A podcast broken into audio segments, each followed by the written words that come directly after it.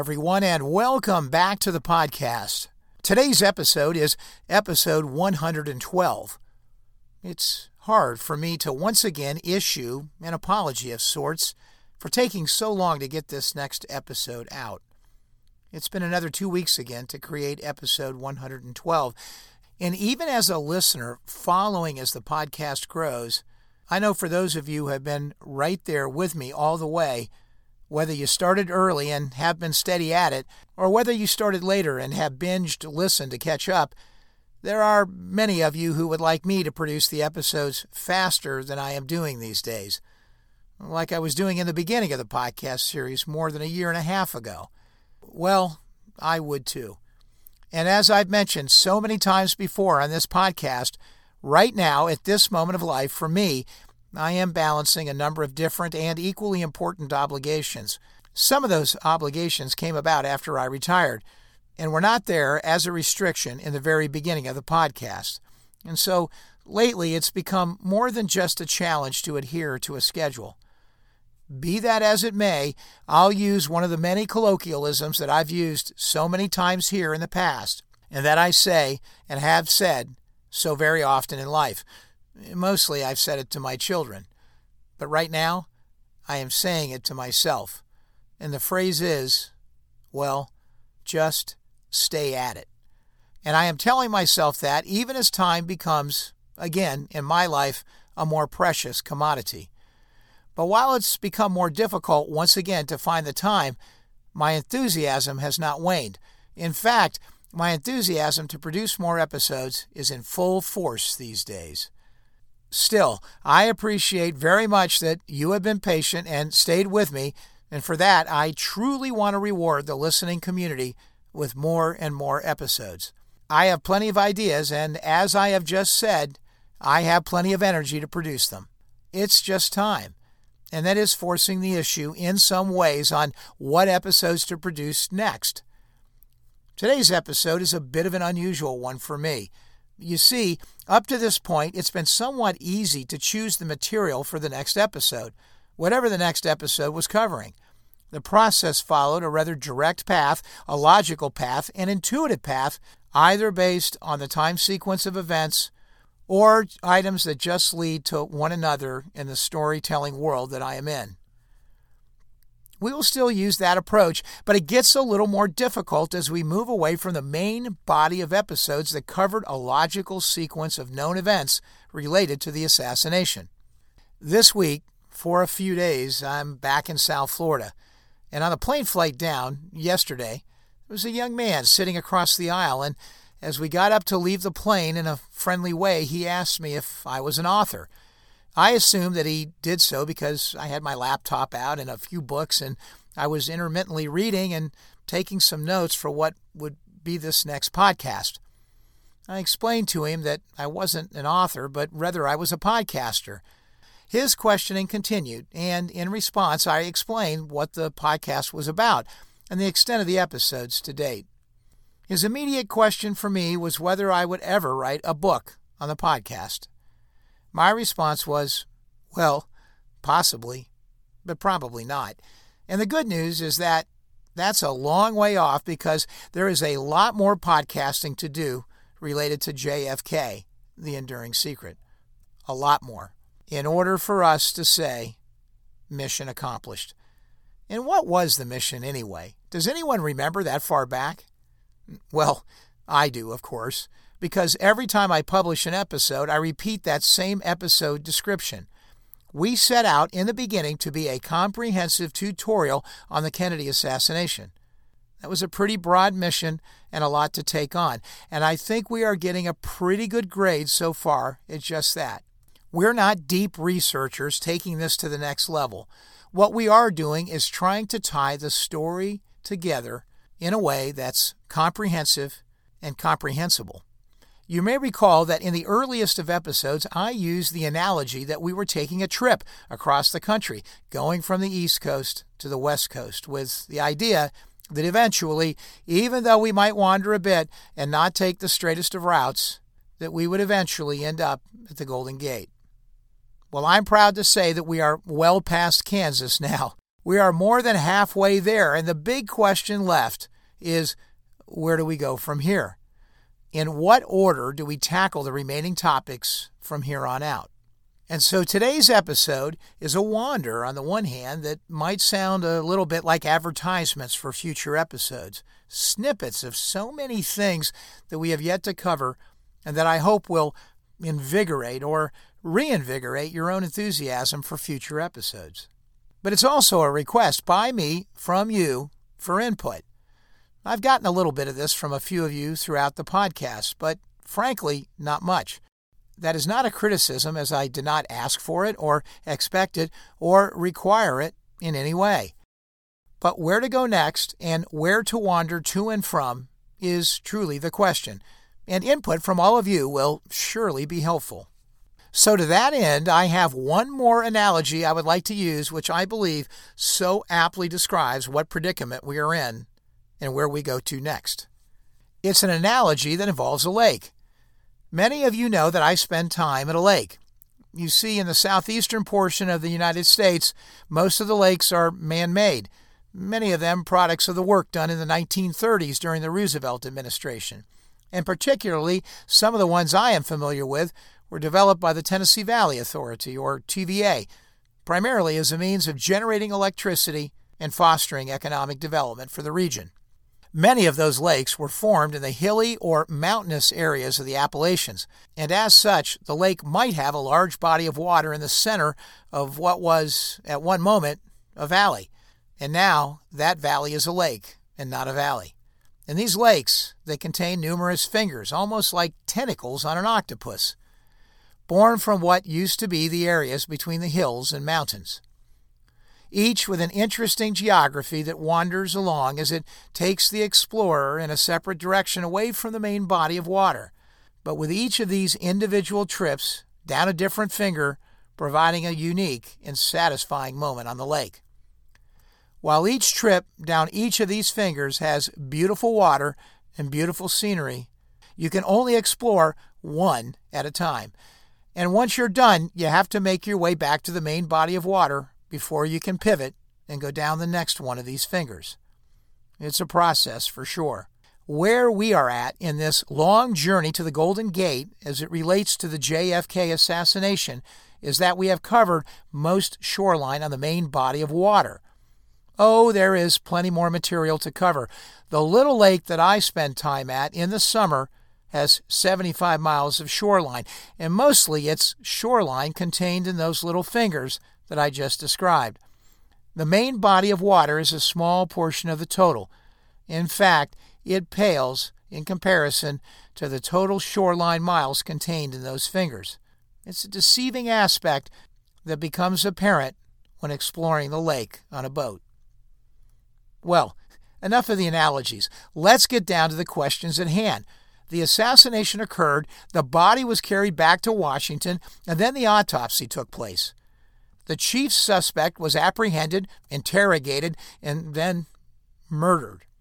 The defendant was never brought to trial. So the entire quest now is about putting together a million shattered pieces of the puzzle that could not be reunited formally in the absence of a trial or a more comprehensive investigation that was truly conducted to get at the truth.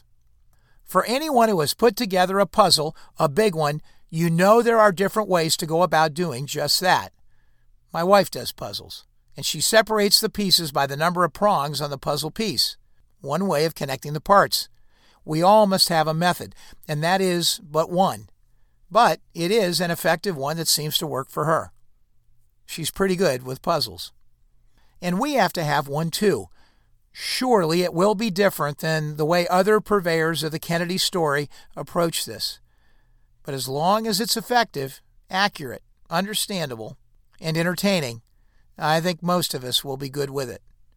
There are so many theories on who might have killed JFK, but in reality, there are a handful of basic groups which are considered to be of greatest potential as suspects. I believe them to be as follows, and they are in no particular order. First, the mob, or organized crime, including perhaps a connection with the Teamsters. Second, the CIA or some break off group of the CIA. Third, the military industrial complex, along with a mix of ultra right wingers such as members from the John Birch Society. And last, it has also been suggested that some international fascist groups could also be involved, which might include selected Cubans or Russians that may even have had ties to those governments. And as you might expect, there are endless theories that involve variations on these four basic themes as they mix and match the characters. And with good reason, because in those days, so many of these characters were like peas in a pod. We'll get to that. One such variation even puts LBJ as a central character who spearheaded the assassination, or at least was a player in it. These assassination theories go from quite plausible to quite hard to believe. But that doesn't completely discount that some of them may hold significant water when it comes to the truth of the matter. That's the puzzle. So let's turn today's episode into a complete wander on many of the topics that we might touch on in future episodes, and then hopefully your interest will be highlighted. And I welcome you to provide feedback to me at podcastjfk at gmail.com. And you can also post on the episode blog for episode 112 at www.podcastjfk.com. I will make some decisions on what direction to go and what finger of the lake to go down first, so to speak, and then get going on providing more episodes to you. And yes, for those who are wondering, we will try to explore all of them, or most of them anyway, in our quest to get to the Golden Gate and to fulfill our mission of delivering to you, when it's all said and finished, a comprehensive tutorial of the JFK assassination. Oh, and one more thing. Many of you have asked whether I am going to provide my own conclusions at some point. And the answer is yes. But you will have to wait and listen to the very last episode, the very last one before we turn out the lights and go to sleep.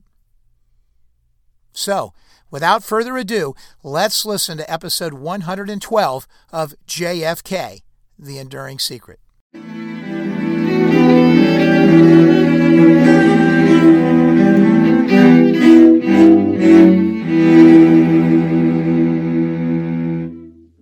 How about Sylvia Odio? She was a Cuban exile living in Dallas. She had very prominent parents who ended up in prison, thrown in jail by the Castro government as they involved themselves actively in procuring arms to give to the anti Castro Cubans. Sometime during the last week of September 1963, she got a knock on her door, and it was three men, two of them Latin and one white man. And the white man introduced himself as Leon Oswald. At some point later, after the encounter, one of those Latin men called Odio on the phone and engaged in a telephone conversation with her, almost egging her on and indicating that Oswald was loco, which is nuts in Spanish, and made the statement indicating that Oswald had said that the Cubans had no guts and that they should shoot the president. This is one of the more significant and credible examples of where there may have been a second Oswald. And it's also an incredible example of where the Warren Commission took overt steps to mischaracterize the visit and to hide the clear problems that this incident created for the conclusions that the Warren Commission had made. Having Lee Harvey Oswald positively identified and in two places at once, recall this incident in Dallas took place on a date that the official timeline has Oswald in Mexico. Well, that is a problem, and the FBI particularly went to great lengths to make the problem go away. So, all I can say is, when we get to this one, it will be a great episode. How about the story of Jose Aleman? He was a wealthy Cuban exile who was also an FBI informant, and he met with Florida mobster Santos Traficante in September 1962 at the Scott Byron Hotel in Miami Beach. Traficante in the middle of a conversation about the way the Kennedys were treating Jimmy Hoffa, well, Aleman would quote Traficante saying, he's not going to be reelected, he's going to be hit. Aleman made those statements under oath on March 12, 1977, in testimony made to the House Select Committee on Assassinations. That'll make another good episode in the making, too, and what happened to Aleman in the aftermath. Of course, the mob is such a big part of this story, and we obviously have to start with Johnny Roselli and Robert Maheu and the Vegas Bug, and just the whole connection between the mob and the CIA at that moment in time in the world that we were living in. Well, there will be much more on the mob and the CIA. And of course, the discussions on the mob will include stories about Santos Traficante, Carlos Marcello, and Sam Giancana, all major players in this story. How about the incredible story of Judith Exner, a beautiful woman who turned out to be both Sam Giancana's girlfriend and JFK's girlfriend, all at the same time, thanks to a little bit of help from Frank Sinatra. Folks, you can't write this stuff. Okay, I'm on a ramble now, and these are really in no particular order. How about the story where Oswald has been identified in Clinton, Louisiana, and possibly in the same car with Clay Shaw and David Ferrie? There's a lot of details to this story, and that'll make another good episode. And obviously, the reason for doing that is to tie David Ferrie, Clay Shaw, and Oswald together. You know, we haven't touched upon Jack Ruby at all, really, and the nexus of connections that he had with the Dallas Police Department and with the mobster underworld and possibly with Lee Harvey Oswald himself and the rest of those characters from New Orleans. After all, Jack was a gun runner and he had been actively engaged in running guns to Cuba. Again, another good story for an episode. Actually, many good stories and many episodes potentially. How about all of the suspicious deaths? I've had a number of you ask if we are going to do an episode on that, and as you know, there are really good, singularly dedicated books to the topic. And yes, there are an incredible number of suspicious deaths. Perhaps the most famous one is the death of Dorothy Kilgallen. And we will definitely have to do an episode or episodes on Dorothy. She was rumored to have been about ready to break the case if you listen to Mark Lane, and she was the only reporter granted a private interview with Jack Ruby, and she did so before her death. Boy, back to the Cubans. The Cuban connection and that thread runs deep because the setting was New Orleans, and New Orleans was a haven for anti Castro activity at that time in the United States. There are so many stories to tell. The training out on Lake Pontchartrain of the Cuban exile groups, the connections to similar groups in Miami, the connections to the JM Wave station, the CIA station. Characters like Antonio Veciana, who was actually a CPA, that's right, an accountant, turned killer, anti communist, a man who started Alpha 66, one of the most infamous Cuban exile groups that aggressively advanced the idea of using force to retake Cuba. Veciana would eventually strike up a relationship with Gaeton Fonzi, the famous investigator who worked for the House Select Committee on Assassinations. It was Veciana who later in life would connect the two names Maurice Bishop and David Atlee Phillips, a bit of a confirmation of the work already done by Jack Anderson in the late 60s. Oh, and how about Frank Sturgis then, and players like Howard Hunt that might lead us into the discussion about the curious case of Liberty Lobby, where a civil case happened to bring out testimony under oath relevant to the JFK assassination. In all of this, Veciana swears that he saw Maurice Bishop in the company of Lee Harvey Oswald in Dallas. How about the debunked stories of James Files, who was a man who sat in prison who made what might have appeared to sound like credible representations that he worked with Charles Nicoletti, another well known mob hitman, and he worked together with him to make the hit that day in Dallas. Equally absurd and now debunked are some of the claims of Judyth Baker. But not everything she said was untrue, and that gets us into topics like Mary Sherman and her suspicious death and her connection to Oswald and what was underneath the very real connection that she had to the Ochsner Clinic. Was there a far out CIA clinical project that tied together David Ferrie and others who were in that web, or was it just fodder? We haven't covered any of them yet, and we haven't covered the Oswald Mexico trip yet in the story. In that story, Win Scott, a major CIA force in Mexico, is at the center of the mysterious disappearance of his personal Mexico files after his death including those related to the Oswald incident. And that'll make a great episode. And who might appear in that one? Well, we'll get to know James Angleton a little better in that one. He's a he's a character all right. He shows up and has footprints in many ways in, in many of these episodes. He was the infamous CIA man in charge and obsessed with finding what was thought to be a mole within the CIA. He ran the counterintelligence services within the CIA for a long time, and there are some very eerie moments of his existence in this story. He was a naysayer about Yuri Nosenko, and to the very day he died, he felt that Nosenko was not a legitimate defector and was, in fact, a Soviet agent actively engaged as part of his defection plan. How about the startling revelations that H.R. Haldeman wrote in his own book after he left the Nixon administration? As you recall, he was one of the two closest aides that Nixon had before the Watergate chips began to fall. He would say in his book that Nixon was actually saying in the Watergate tapes things about the Kennedy assassination. Nixon would use references to the Bay of Pigs but what Haldeman said was that what Nixon was really trying to say every time he used that term was really a comment about the Kennedy assassination.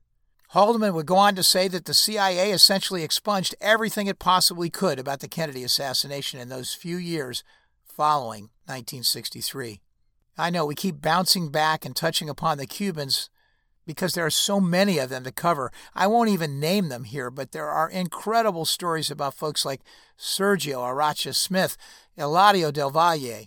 But let me back up here for a second because any discussion about the Cubans has to take us way back into the late 50s so that we can talk about the transition from Batista and the intermingling of the mob on the island and the connection of CIA interests in the Caribbean in general, where these three points of light came together. The CIA might have been interested in its war on communism, but in the end, the strange objectives of all of these parties made for interesting bedfellows. Oh my gosh, there is a whole series of episodes there, and we would definitely end up covering what happened in the aftermath of the Bay of Pigs, including things like Operation Mongoose, where the Kennedy administration pivoted to its next approach to removing Castro from power and democratizing Cuba.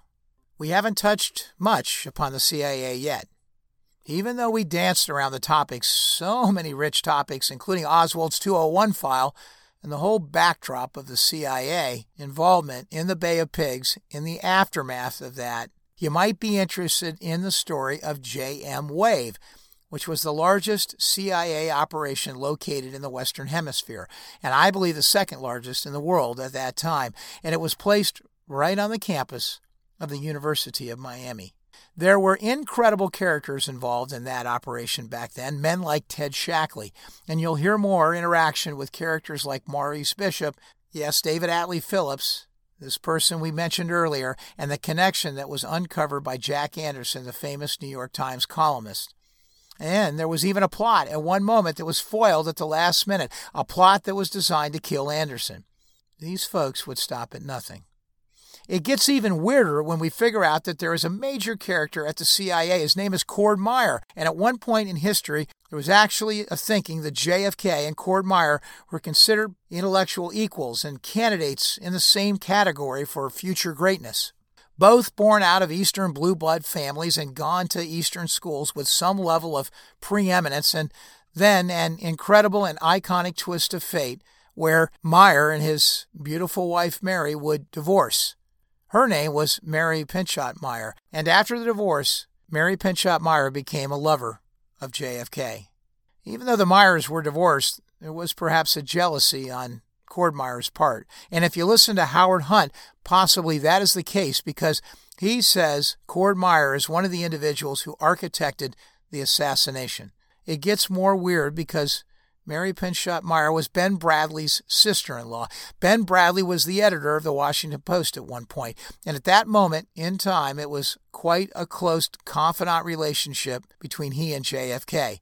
Right after Mary Pinchot Meyer was murdered, and that was after JFK's assassination, but not long after, well, guess who shows up onto the scene? James Angleton. And he shows up to retrieve her diary. The story is fascinating, and whether it was just purely in the name of national security or whether there was more to the involvement of James Angleton at that moment, well, You just have to hang out to listen to the episode when it comes out. How about the ultra right winger who was captured on tape by an informant just weeks before the assassination saying that Kennedy would be hit and it would be using a high powered rifle with shots taken from a high rise building? I guess I already mentioned Mexico at least a couple of times, but there is a rich story of Mexico to be told, and it's not just about Scott's papers.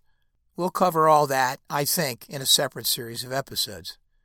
How about the CIA officer Richard Case Nagell, who walked into a bank and fired shots in order that he might be arrested and have an airtight alibi so that he couldn't be connected in any way to the assassination, patsy or otherwise?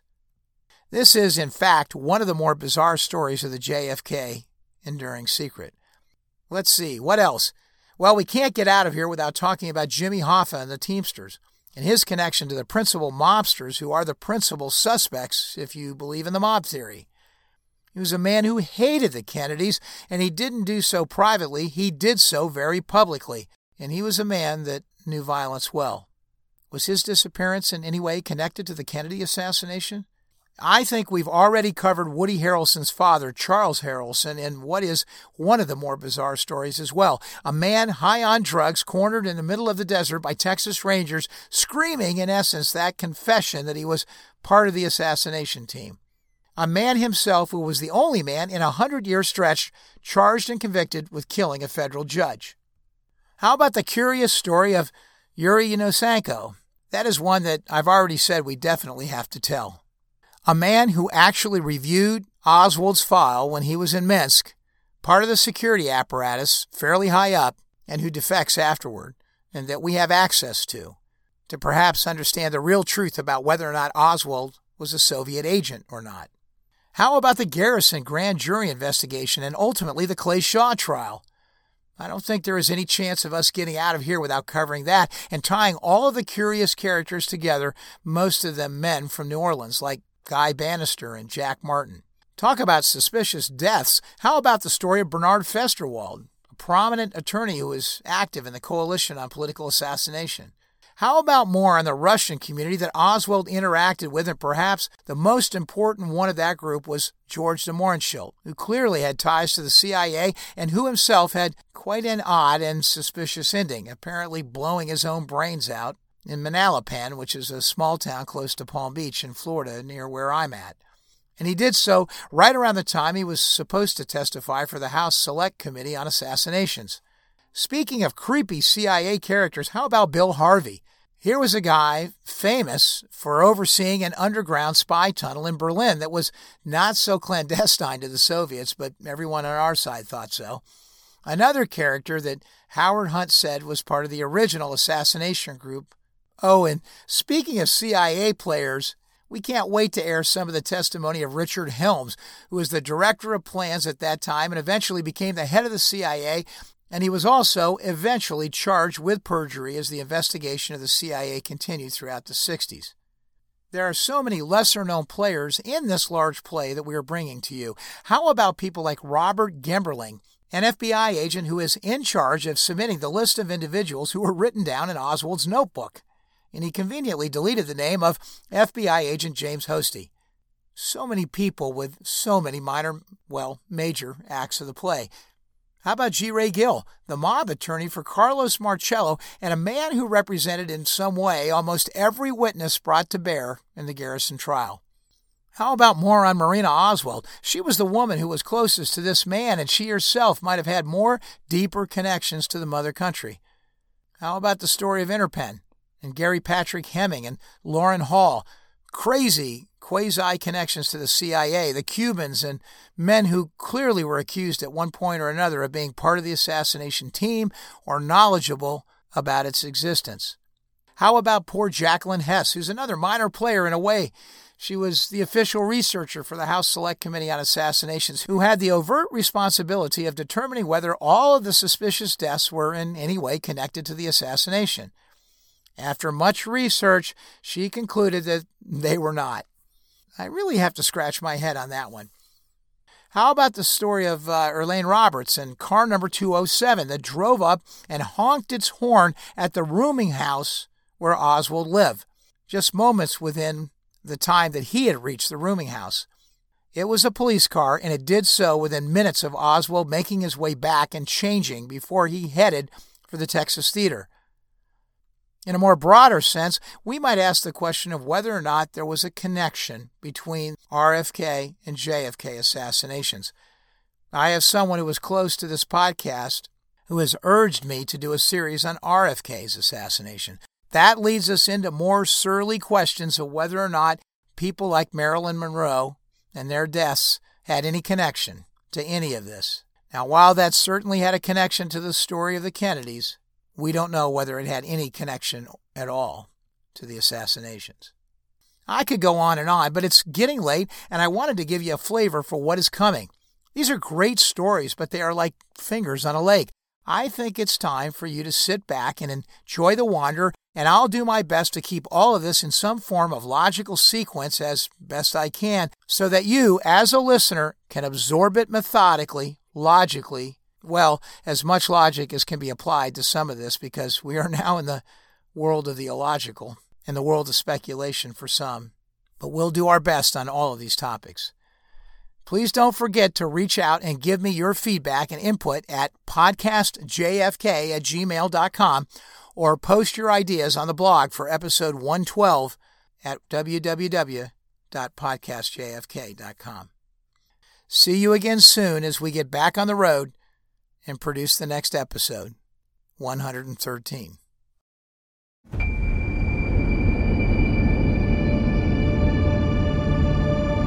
Thank you for listening to episode 112 of JFK The Enduring Secret.